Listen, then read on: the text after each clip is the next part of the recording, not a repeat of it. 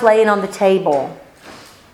And my body was being anointed with oil on my feet and in my head, my hands. And they would even put oil on my hand. And I would reach under a cover and I would rub the oil on my chest, on my heart. Do you need oil? No, I've done it with people and done emotional release. Johnny on the spot, no oil anywhere. Simply just um, moved as God moved and God told me to move. And I asked God, I said, God, why did the why was the oil so important there, but I didn't need it over here? He said, the oil of joy, the oil of mourning, the oil of gladness is in you. You're actually your hypothalamus makes oil because oil and blood is the same thing. So what is oil that we put in a bottle? It's what comes from the plant. It's the blood. There's actually a couple different kinds of oil. The lifeblood of the plant is what's in the leaves and the stem and all that. But there's another oil that comes out of seeds or the rind, like a, a orange oil, whatever. Some are cold pressed, and others are steeped. They're distilled, right? And so when you distill a plant, you actually are extracting all the properties of the life force. Where's the life at? In the blood. So you're pulling all the life force out of that plant, and you want to do it in such a way that it's the least amount of pressure, the least amount of heat for the longest period of time. Well, that's expensive and taxing. Frankincense and myrrh was worth as much or more than the gold that the kings brought. Okay, we'll talk about frankincense and myrrh in just a few minutes. So when you when you extract that oil, why did Jesus even have him put it on the body? Why did they put it on Aaron's head, run down his beard, and cover his garments? Because when your hypothalamus is shut down and not working very well because you've been taught not to cry, what happens is it gets calcified. It's, it gets uh, like a callus on your hand. So if you wanted to feel a baby's face and your hand's full of calluses, guess what? You can't feel it. You need to cut those calluses off. If you cut the calluses off, you don't want to cut them all off at one time because it's going to hurt too bad. You're going to want to shave them, and over time you'll get you'll get that soft skin back so that all the feeling is back. Oh, there's that word, feelings are back. So whenever you're completely shut down in that area, oil can help you decalcify that part of the brain because of something called a chemical affinity. So, what is a chemical affinity? What do the oils do? There's three main molecules in the oil that we're going to talk about. There's many, many more, but we're going to talk about three. One is a phenol. A phenol actually cleans the outer cell wall. It's just like taking something and you have, uh, you ever heard of Gooby Gone? Yeah, it's like Gooby Gone. It's like you ever go to the doctor and you get a shot and they take alcohol and rub it on your skin? They're cleaning that off so that the, the surface is clean. Well, outer cell walls get all gunked up from processed food, from petrochemicals, synthetics, and also uh, lies and fear. And so when that happens, the outer cell wall receptors get gooky. Like, have you ever had paint on a window and it's kind of hard to open the window? It's like that. It just gets sticky. So that phenol is also the same word as alcohol or spirit. Woo, go figure. Guess what your lungs do to your blood? Clean it. With what? Oxygen or breath, which is spirit. So it cleans the outer cell wall off so that it can receive and give information.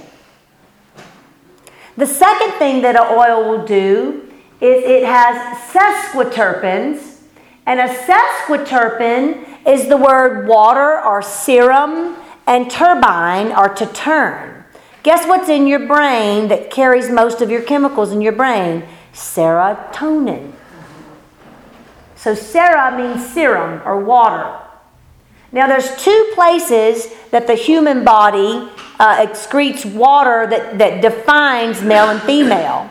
In the female, the water comes through the womb when the baby is born, and that's the word or the letter M in the Hebrew alphabet, and it means water, like birthing water or gushing water or to break forth. It's the same word as the Euphrates.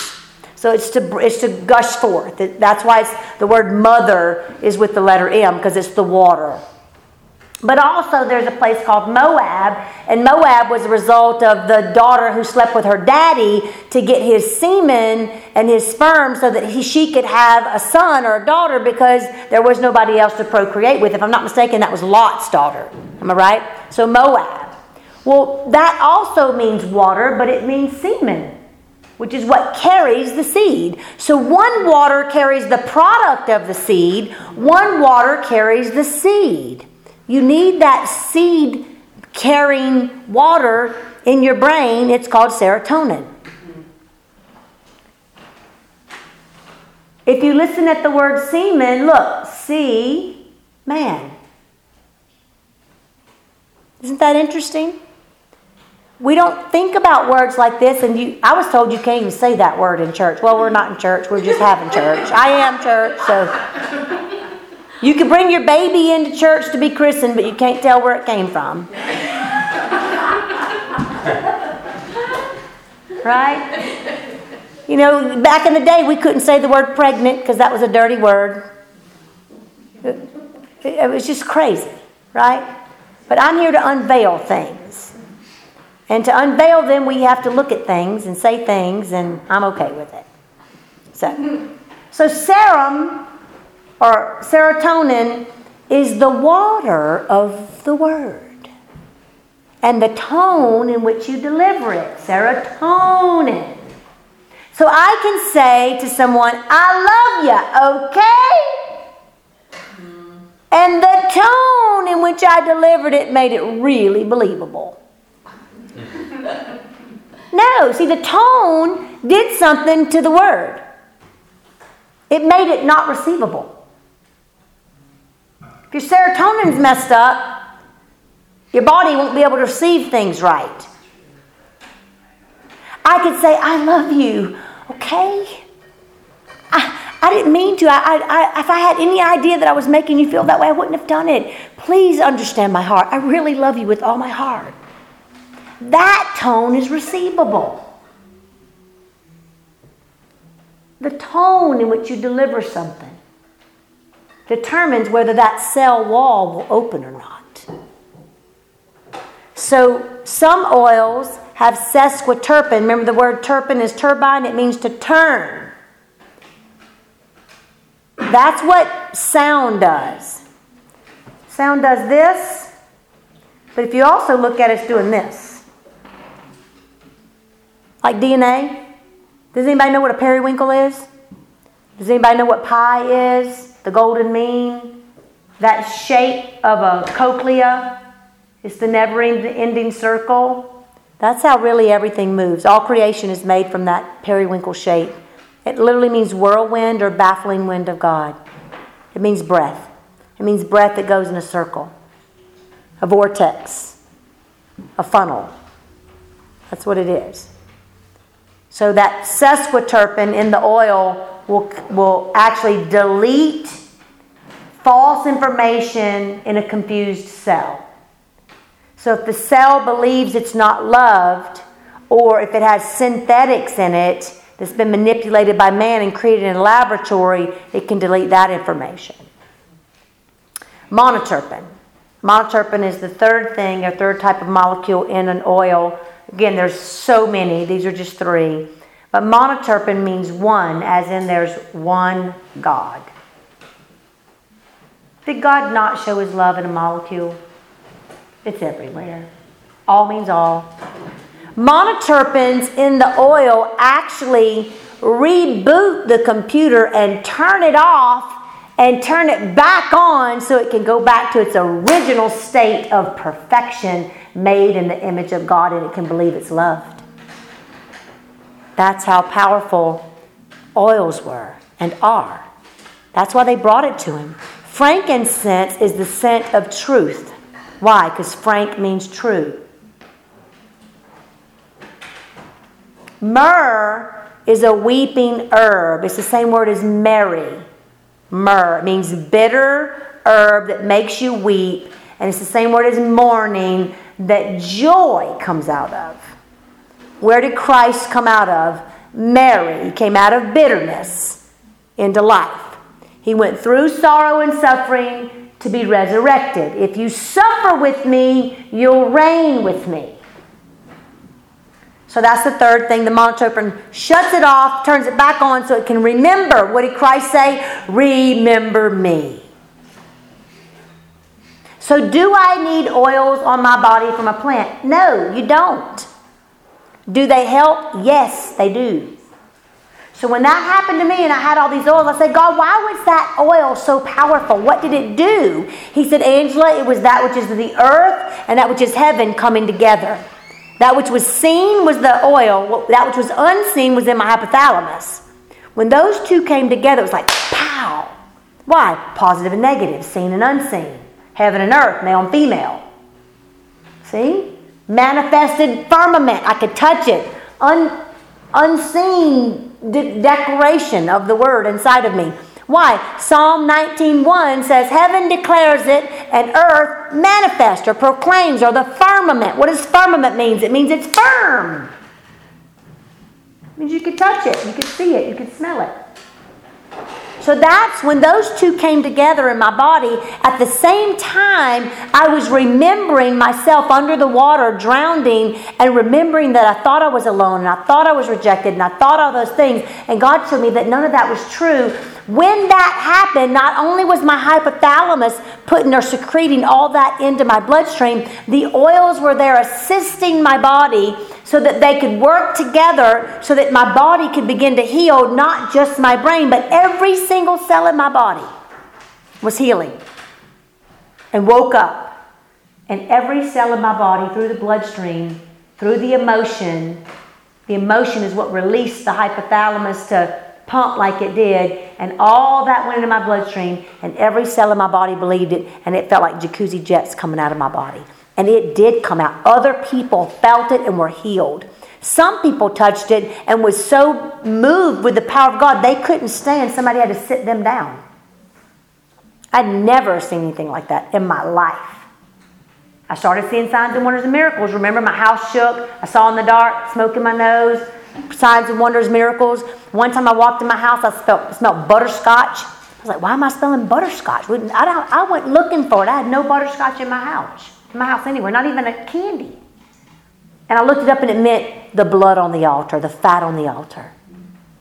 Whoa. That like totally is so awesome. I don't know what that looks like, but I'll take it. I didn't know it meant my whole heart being poured out of the altar.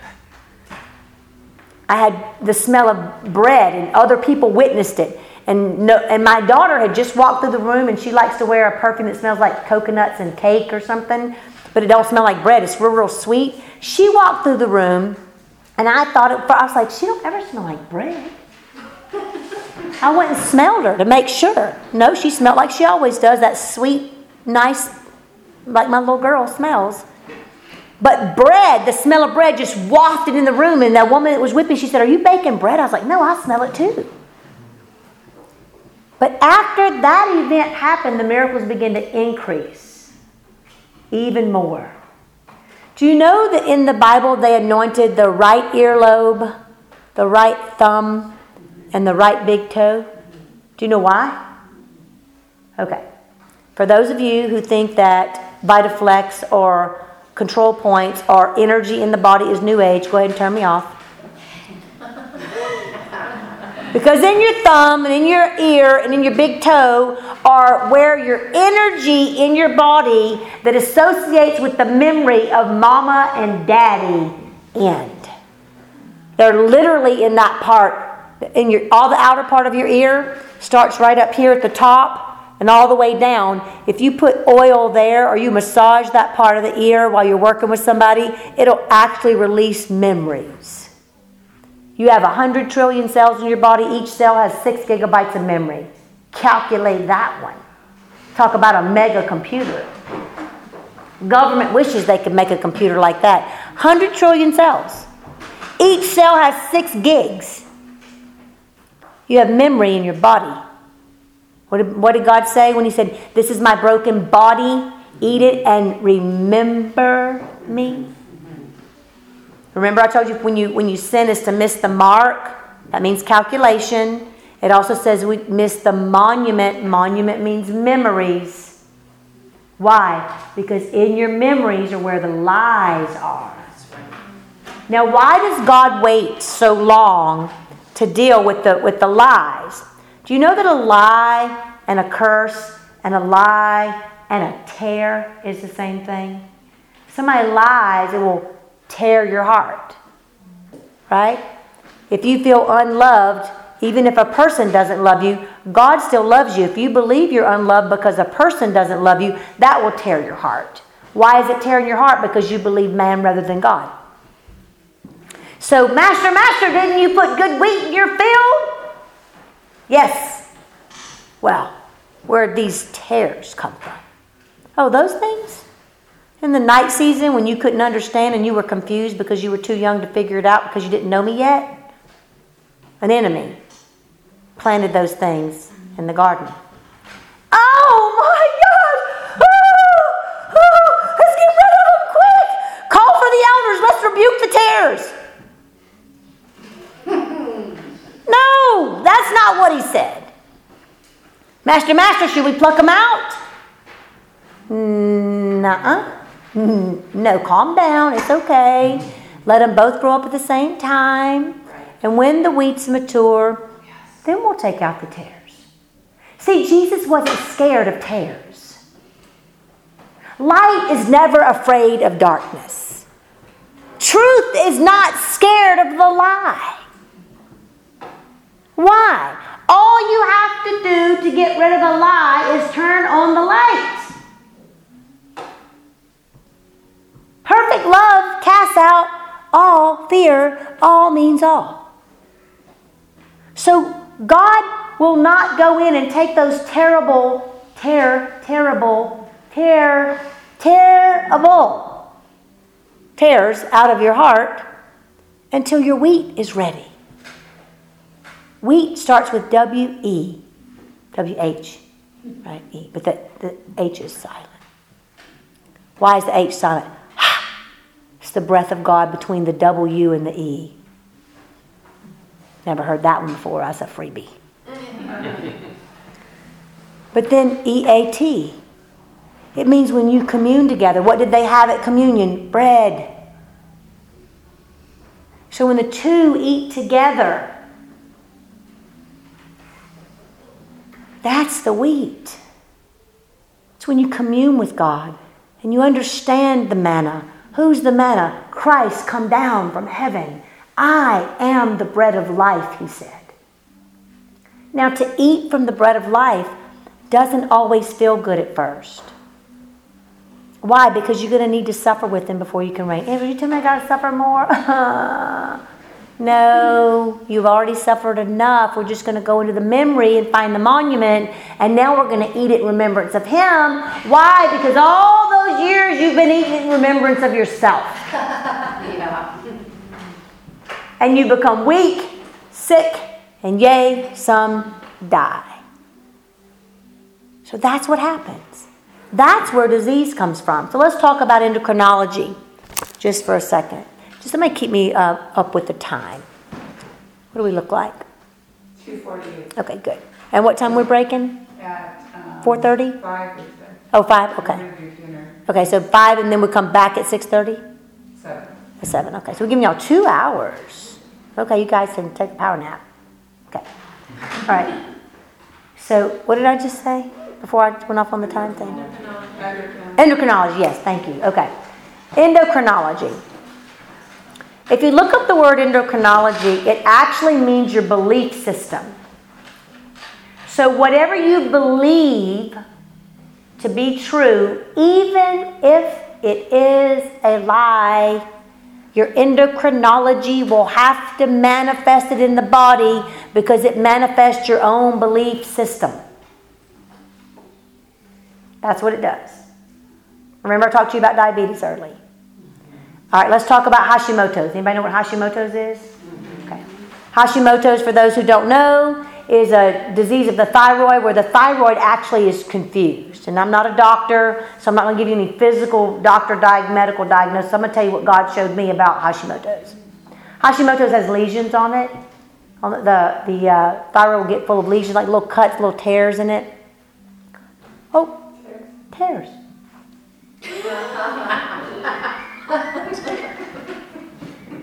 right? And it's right in your throat. How many times you ever had something come up and you swallow it back down? Because I don't want to deal with that. Right? But your, your thyroid is what's going to fight for you when there's an invader. T cells, B cells, and all kinds of other stuff it does. It needs iodine, which comes from the sea. Right? And it will fight for you, and fight for you, and fight for you, and fight for you, and it will either wear out because you have to fight so much, or it will stop fighting because it feels hopeless, or it will get confused and fight and get hopeless, and fight and get hopeless, and fight and get hopeless, and fight and get hopeless, and it becomes like kind of bipolar in the thyroid. Well, that's Hashimoto's. Hashimoto. Ha! It's her. No, it's Moto over there. Like, ah, oh, what I do, what I do, what I do. Well, doesn't know what to do. I guarantee you, at least two things are happening in the person's life that has Hashimoto's. One, they have fought with all that they have. And they fight and then they, they give up. But something comes along and pushes them along again with tenacity. And they pull themselves up by their bootstraps and they fight again until they wear out. And they pull themselves up by their bootstraps and they fight again until they wear out. And they just get so tired with no answers. And they just keep living the same life. That happens emotionally. And your thyroid don't have a choice but to declare it. Why? Because you believe it in the heavens and the earth must proclaim it in the firmament. Isn't that amazing? Do you know your body's made in the image of God and it cannot lie? It cannot lie to you. It must declare the truth. Do you know that most of the time, if you go and get prayer for someone, they will tell you that it is a demon or it is a spirit of infirmity? Now, do I believe in demons and the spirit of infirmity? Yes, Jesus taught on it, cast them out, and said, If you follow me, you'll do these things. But not all sickness is a spirit of infirmity or a demon. Remember the little boy, and God said, but it's for the glory of God that this little boy is sick? Did that scripture ever just really mess with you? I didn't I wouldn't even read it. I'd get mad. What if that was your son? And Jesus said, It was for the glory of God that your son was sick. Wouldn't that like really upset you? It would if you didn't know what the glory of God meant. But if you know what the glory of God means, it won't upset you. Because it upset me, and I went to Father and I said, Father, I don't like this. I'm, I'm wicked, and I would not make my own son sick so I could heal him so I could get credit. Something's wrong. He said, Yeah, with your way of thinking, because you don't know me. If that's what you think of me, you don't know me. I said, Father, I want to know you. How am I supposed to look at this scripture? Angela, glory means to shine a light so that you can see. It means revelation. And all of the earth is revealing the glory of God. All means all. That's what he was saying. God didn't want credit for the little boy's healing. How sick would that be? Would that be love? No, an innocent child so that God can get glorified? See what I'm saying? See how our understanding of glory is really twisted? Is it just me or did you guys feel the same way when you read that scripture? Anybody feel that way? Raise your hand. Yeah, so I'm not the only one that's like, the only other way to do that is run from that scripture. Like, let's just avoid it because I really get in trouble when I think about that scripture. So if somebody comes to me with Hashimoto's or a brain tumor, I don't think God's punishing them, nor is God teaching them a lesson, nor is God trying to get glory. No, the body can't lie. And the body has to tell me what's going on. I saw a lady recently had something wrong with one of her toes. I said, Do you mind if I tell you what that is? She's like, Right here? You know, I guess we could go there. I said, Well, how about I just tell you? I said, I don't know what's going on between you and your dad, but you can't wrap your brain around it. You don't feel loved. You can't figure out because if, if dad loved me, how could this happen? I said, honey, it'll be okay. Eyes all teary. And I said, Can I hug you? She said, Yes. From looking at one toe, knew exactly where she was. Can I look at anybody's toe? Yeah, if God tells me to. Can I just line everybody up and look at their toes? I could try. But will God answer me for everyone? Maybe, maybe not. I don't know. But the body can't lie. The body will tell me. I've had people come up and ask me, what, what does this mean on my thumb? I'm like, I don't know. Let's ask. I asked them, like, is this true in your life? Oh my God, you know that. I said, I didn't. I asked. Right? Because we people think that people have answers. Angela don't have your answers. The Holy Ghost inside of you has your answers. I'm just telling you that your body can't lie. Your body must manifest. Why? Because your endocrinology is your belief system. It's in your brain. It's attached. It's part of your hypothalamus, your amygdala, your pituitary, and your pineal gland. Guess where Jacob wrestled with God? A place called Peniel. And you know what happened to him at the place called Peniel? He rested his head on a rock. That means a hard place. There's no comfort there. And can you imagine wrestling with God? He got his hip got out of joint and he walked funny. You gonna show him? Sure, I'll show you. well, first of all, me tell you this. He was going back to see his brother, right? Because he had stolen his brother's identity, right? His name was Jacob. It meant the supplanter, the heel catcher. Study the word heel catcher. This is what it means it means one who's deceived by his sorrow and suffering. Whoa. See, Jacob have I loved and Esau have I hated. How did God hate his own son Esau? Did that ever make sense to y'all? You ever question God like, is that one of those other scriptures? I don't know I get in trouble. But I asked God, I said, God, how can you hate Esau? You made him, you knit him together in his mother's womb. And the word of God says in Jeremiah that you have plans to prosper him and do him what good all the days of his life. How did you hate him? I don't understand. He said, Angela, I hated his attitude. His attitude was, here, take my identity, just don't let me be hungry. Do not let me suffer. He was anti suffering. What did I tell you while ago what the word anti Christ? But when Jacob came to Esau,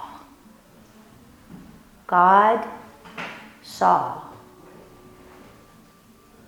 When Jacob came to himself and said, I'll reconcile with my brother, and he wrestled with God, God changed his name from supplanter, trickery, heel catcher, deceived by your emotions, deceived by your suffering. He changed his name to Israel. Why? Because he finally got me. Israel. What I tell you the other night? Iran is always trying to kill Israel. When you run from your emotions, you're killing the truth. You think that's an accident that a place called Iran is trying to annihilate Israel? No!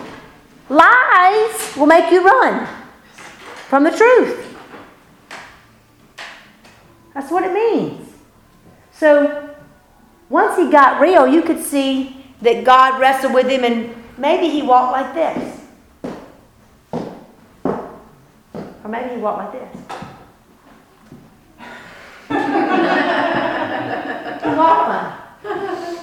Why? Because he finally got real. And you can't have peace until you get real. You can't have peace with your twin. You can't have peace with your brother. You can't have peace. You can't have a place called Bethel until you get real. Guess what else he saw when he got real besides Esau? A ladder going up and down from heaven to earth. I call that the latter rain. Yeah. And when you get real, you'll have a latter rain. You'll see things you've never seen. You'll hear things you've never heard. Where do you think I get this stuff from? I did not get this on my own. You know it just by the words that I'm using that this isn't normal. Am I telling you the truth? This ain't normal. This is peculiar. Can you tell me anything more foolishness than a woman's emotion? And God said He'd take the foolishness of man to confound the wise. See, no longer shall you be deceived. Why? Because I've came here to restore the Eve in you. So you embrace the Eve, me. You'll embrace the part of you that can't figure things out.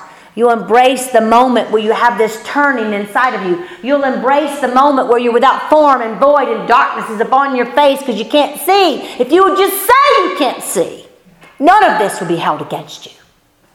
If I can persuade you that you can't see, Jesus told the Sadducees and Pharisees, and they said, You think we're blind?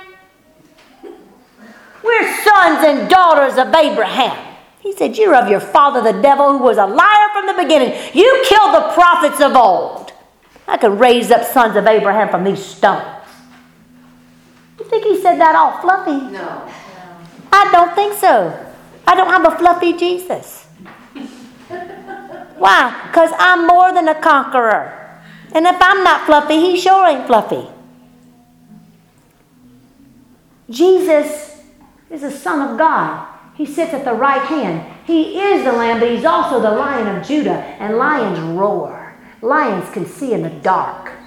Lions eat meat. Why? Because if a feline does not eat meat, he will lose his eyesight. How long are you going to stay on milk? See, if you're of the lion of the tribe of Judah, then you need to eat meat, or you won't be able to see in the dark. And in this day, there is darkness and gross darkness covering the earth. Wake up. Y'all, this is good stuff. This is Father unveiled revelation. I used to be too scared to tell it to you. Why? Because I was mousy. That's why. I was scared you wouldn't like me. I was scared I'd get in trouble. I was scared I'd get rejected. I was scared I'd get ridiculed. I was scared somebody would confront me. Guess what? They do. I don't mind anymore. Let me tell you something, a story about me. As a little girl, four years old, who was a tattletale and a pain in the butt, I used to get beat up. Now, I could blame it on them if I want to, but I was a pain in the butt. So if I was your little pain in the butt, you'd probably beat me up too. right? Somebody always tattle on you, Mama, she's doing this. Mama, do what. Mama, see what she was doing? No wonder I got my butt beat. But I didn't like it. Because, see, I liked being pampered and babied and spoiled. That's what they got me for. Right? But I got tired of getting beat up, and I wasn't going to change being a tattletale, obviously. so I would bite my sister. So one day I bit her, and I got in trouble, and I'm about this tall, barely looking over the arm of my daddy's recliner. And I go to my daddy because I'm in trouble for biting my sister, and he goes, barely, I mean, barely pops my cheek, like not even enough to. My, I mean, it, he just almost touched me. It was almost affectionate. It was so so light.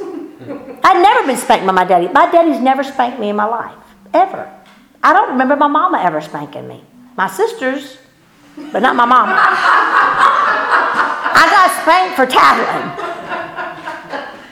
And then I tattle and run hide. So no, you see what I'm saying? So I don't want you to think my sisters are just as, you know, Tilla the Hun. But I bit her and got in trouble, and my daddy said to me, Mija. I know I don't look it, but I'm Mexican.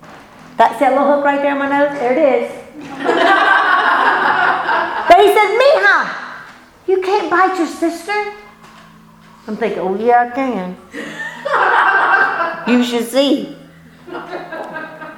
Mia, if you bite your sister again, I'm gonna have to spank you. My little wheels are turning.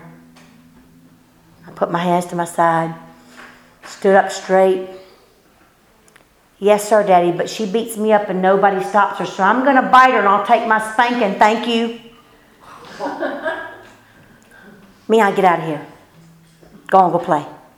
Yes, sir. you can't you can't bite me. beat me up and see. So I got beat up. And she got bit. And while I was biting her on her tummy right here, oh. I thought to myself, I said, Self, do you want to take a whole bite out or just taste blood? And I thought, well, if I take a whole bite out, it's going to taste real bad. And I'll probably get in real big trouble. But if I just taste blood, then I can tell her next time I'll take a chunk out and she might believe me. So I bit till I tasted blood and then I let go. Strategically, Mike Tyson has nothing on me and I don't take my hand off to him. Y'all don't remember that? And he had a fight. He said, I take my hand off to you. He meant hat. He said, take my hand off. Yeah, y'all, y'all got to keep up with the times if my jokes are to make any sense. So I bit till I tasted blood and I let go. I didn't get a spanking, and I didn't get beat up anymore. So, what was my point? See, when you've been beat up and rejected, you think it's against you. And it can be. But today, as a 50 year old woman who preaches the gospel, I don't mind if they try and beat me up. I bite. I don't mind. Nancy, do I get beat up? Yeah. Sometimes. I throw some pretty mean punches. Why? Because truth don't need defending. Mm-hmm. Truth don't need my assistance to defend it. Jesus will never come to any of us and ask us to open a pickle jar for him. See, my husband, can you imagine if my husband asked me to open a pickle jar? I'm thinking, your chance. See, God doesn't need defending. Truth doesn't need defending. I just speak the truth the way that God gave it to me. Now, do I have everything perfect? No. I see in part, know in part. But you know what I'm telling you is bearing witness in your spirit, or you wouldn't be here. You'd already left. I came here to tell you the truth because I lived the way of the doo doo a long time. And I'm tired of urine. Right? When I'm in, I'm drinking my own urine. And if I did that for that many years as a leader, how many more people do you think are doing what I've been doing? A lot. I would say most. So when you go into these places in your memory and you allow yourself to feel the pain the sorrow, the suffering, and you let that get into your bloodstream because emotion is blood. It's just the unseen blood. Think about it. We call the heart the place of love. Love is, we, we color it red. Right? And love is all power. All means all. That means every form of power is in love. Do you know that hatred came from an original source of love? The only way you can really hate somebody is if they hurt someone you love, or if it's someone that you love that hurt you enough, you finally have enough and then you hate. Remember the old saying, there's a fine line between love and hate? When I was consumed with hatred, there was really no legitimate reason for me to be so filled with hate. The, I, I hated one of my sisters at one time, but she didn't do anything worthy of that big of hate. But what happened was I judged my husband, and I thought to myself in a prayer, I said, God, how can I love someone who's so filled with hate? How prideful is that question? How pious, how self righteous. How can I love someone who's so filled with hate? I didn't say it like that. I said it in confusion. But I might as well be like, oh, the thank you that I'm not like him. Oh. That's what I was doing. I, you couldn't have told me I was doing it.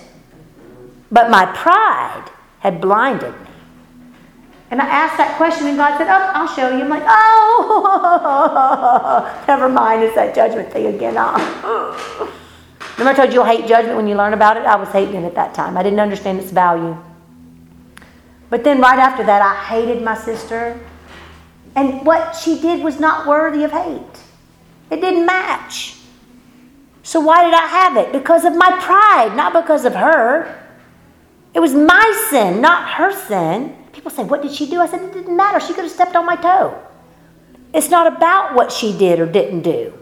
It's about me having hatred. And the Bible says if you love not the ones you can see and say you love God who you can't see, you are a liar and the truth is not in you. And I thought I was above hating someone.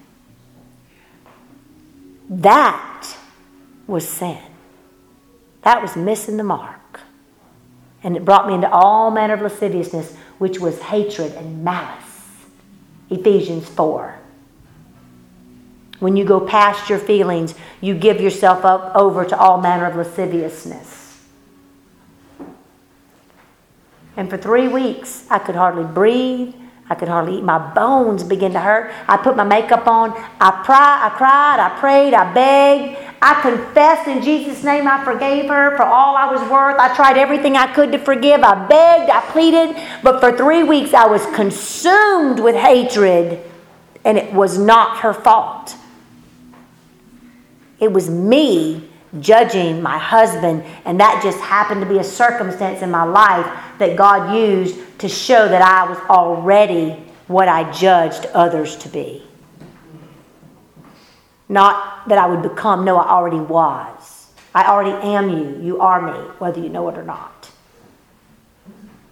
And so when God delivered me of my own unforgiveness, that's when I learned that forgiveness floods your soul. It's not an action that you choose, it's actually a birthing process where you have uncontrollable, spontaneous forgiveness, the kind that you can't stop even if you tried.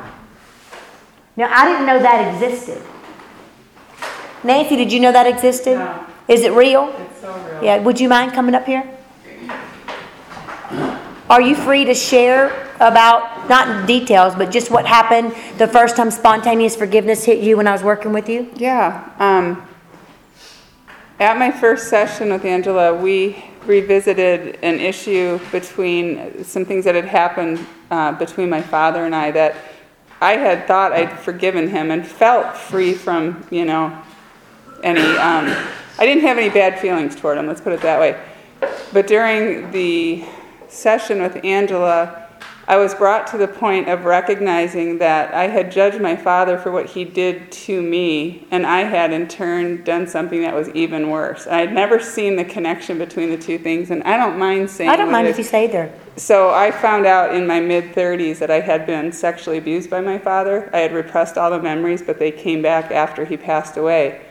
And I had an abortion when I was 19. So here you know, oh, what he did seemed so horrible, but what I did was actually worse. I killed my child. And I had never made that correlation before. And it was only through the Holy Spirit that I saw it for what it was to that point that Angela has been talking about, where when I saw it and she was hearing from God some, some things that she was narrating about my father, where I saw him and his brokenness, and I have never experienced what I experienced. It was like she said, just this rush of forgiveness and gratitude and love all mixed together. And it's like, I, I, now the more that I've been around her and heard this teaching and watched other people, every time I watch somebody else's session, I get more of the same because you watch the multiple, many, many ways that this plays out in our lives, and it's always just a little bit different twist, but it's the same thing that you judge that person for, and a lot of times even worse.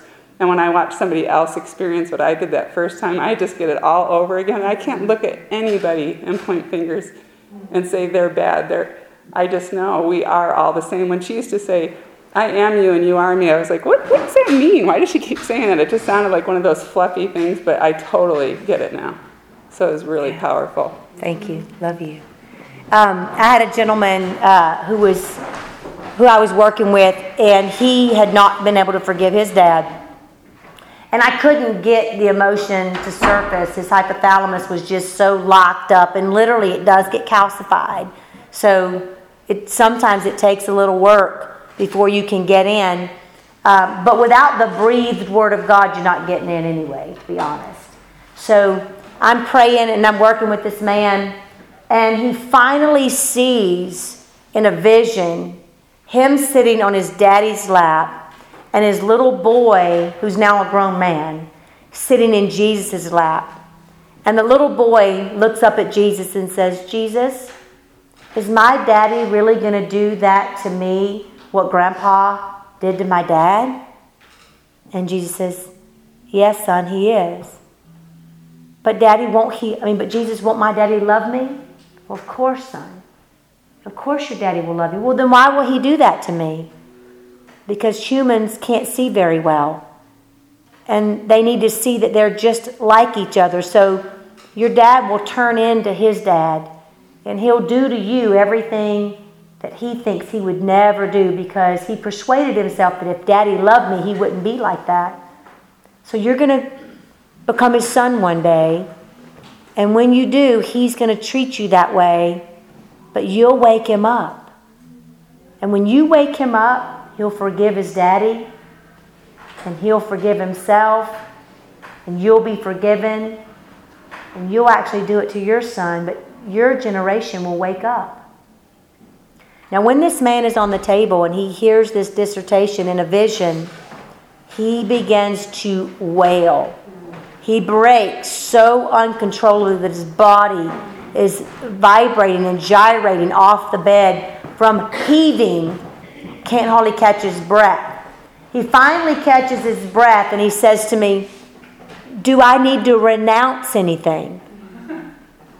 And I said to him, Truth don't need your assistance. Just look at the truth. Behold the truth. Keep staying, looking, and listening to what you're hearing. Just stay here and drink and eat this.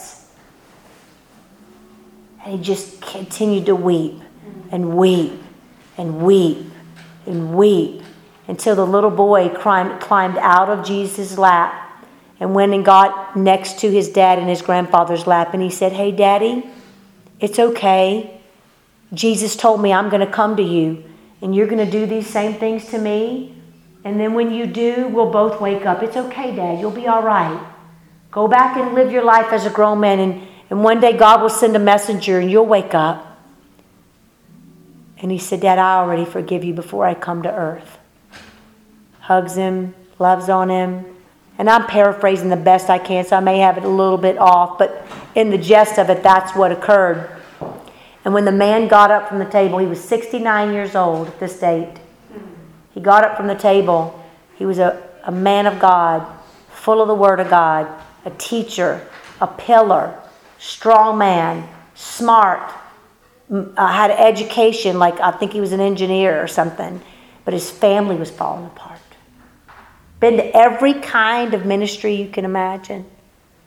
he get he sat up and he said, I don't know how to explain this, but I think I just woke up. Was I dead? And I said, How do you know you woke up? He said, I don't know, but I but I'm awake, huh? I said, Yeah, you don't know you're sleeping until you wake up, do you? He's bawling. Remember Jesus said, Greater work shall you do? Right here, I'm explaining something to you.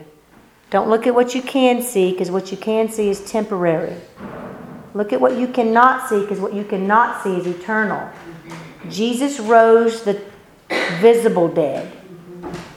The greater works is raising the invisible dead. You don't know you're sleeping until you wake up. That man did not need me to do anything. He saw the truth, and the truth transformed him in a twinkling of an eye. Instantly, forgiveness flooded his soul for his dad, whom he tried to forgive and couldn't. The love for his son and his self exploded. This man could weep for everybody but himself. I couldn't break him. I couldn't get any emotion, none, because we were dealing with him. But once his little boy showed up, he broke. It was crazy. Why? Because there's nothing like the boiling love of a child. You've taken my husband, must you also take the, my, man, the, the, my son's mandrakes, the boiling love of my son? The last three children um, of Jacob that came from that intimacy. If my memory serves me, I'd have to go back and look it up, but it basically means an increase in a place of habitation for an inheritance. And then there's Benjamin and then Dinah. Benjamin meant son of my sorrows, and Dinah means judgment but that's not the end of Dinah's name.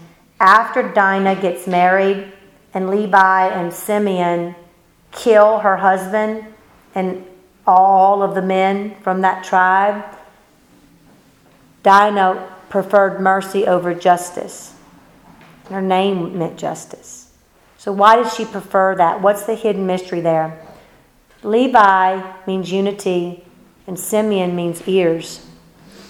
And so Simeon and Levi took it upon themselves to go and have avenged their sister because it wasn't physical rape, like he didn't hold her down, but it was like statutory rape in our day and age. It was she wasn't of their tribe, so to make love with her was considered rape.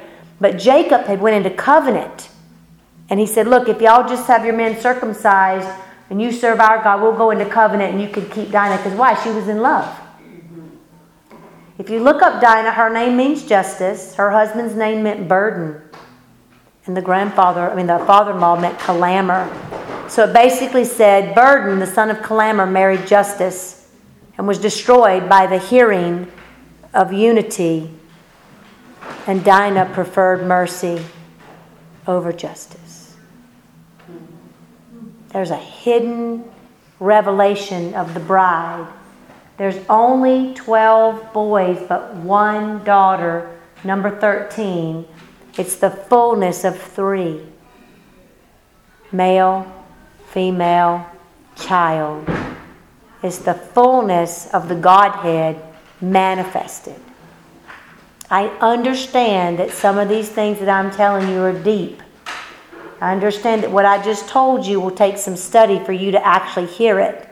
And I'm really not going to go into all that because it would get us way off target. But the reason I said that is I wanted to show you that even though I'm talking to you about the body, all of this came from Scripture. I've got the chemistry behind it. I've got the medical behind it. I've got the body's anatomy behind it. I understand endocrinology, but it's revealed in the allegorical messages hidden in Scripture. Even something as simple as peace comes out of the whale. Jonah came out of the whale, W H A L E, and W A I L. Jonah means peace. So when you bring, when that man was broken, his heart was completely broken. He wanted justice at first, right? My daddy did this terrible thing. Why? Because he heard and he saw, and this didn't equal unity. So I'm going to kill that. Right? That's what was going on. That's what, that's what our own hearing will do. It'll make us want justice. But your heart, when your heart hears, it wants mercy. See, Dinah wanted mercy. She loved him. The Bible says he was tender towards her. He was tender. His heart went after her. See? So this man, when he's seeing his little boy and his daddy and himself, all of a sudden his heart came out. Before he wanted justice, but once he saw that he was everything he judged, he didn't want justice anymore, did he? No, he wanted mercy. Why? Because that judgment was affecting his grandson, his son, and him. He couldn't even cry for himself. He could he had lots of compassion for other people. People say, Well, I'm emotional, I have lots of compassion. It's like, how about for yourself? They don't. Most people can't cry for themselves unless they're a victim and they're feeling sorry for themselves, which is totally different than brokenness. Mm-hmm. See, victimization is poor me, poor me, why me? Brokenness is, oh, oh, wretched man that I am, who will deliver me from this body of death? Right? Let's take a little break, stretch a little bit.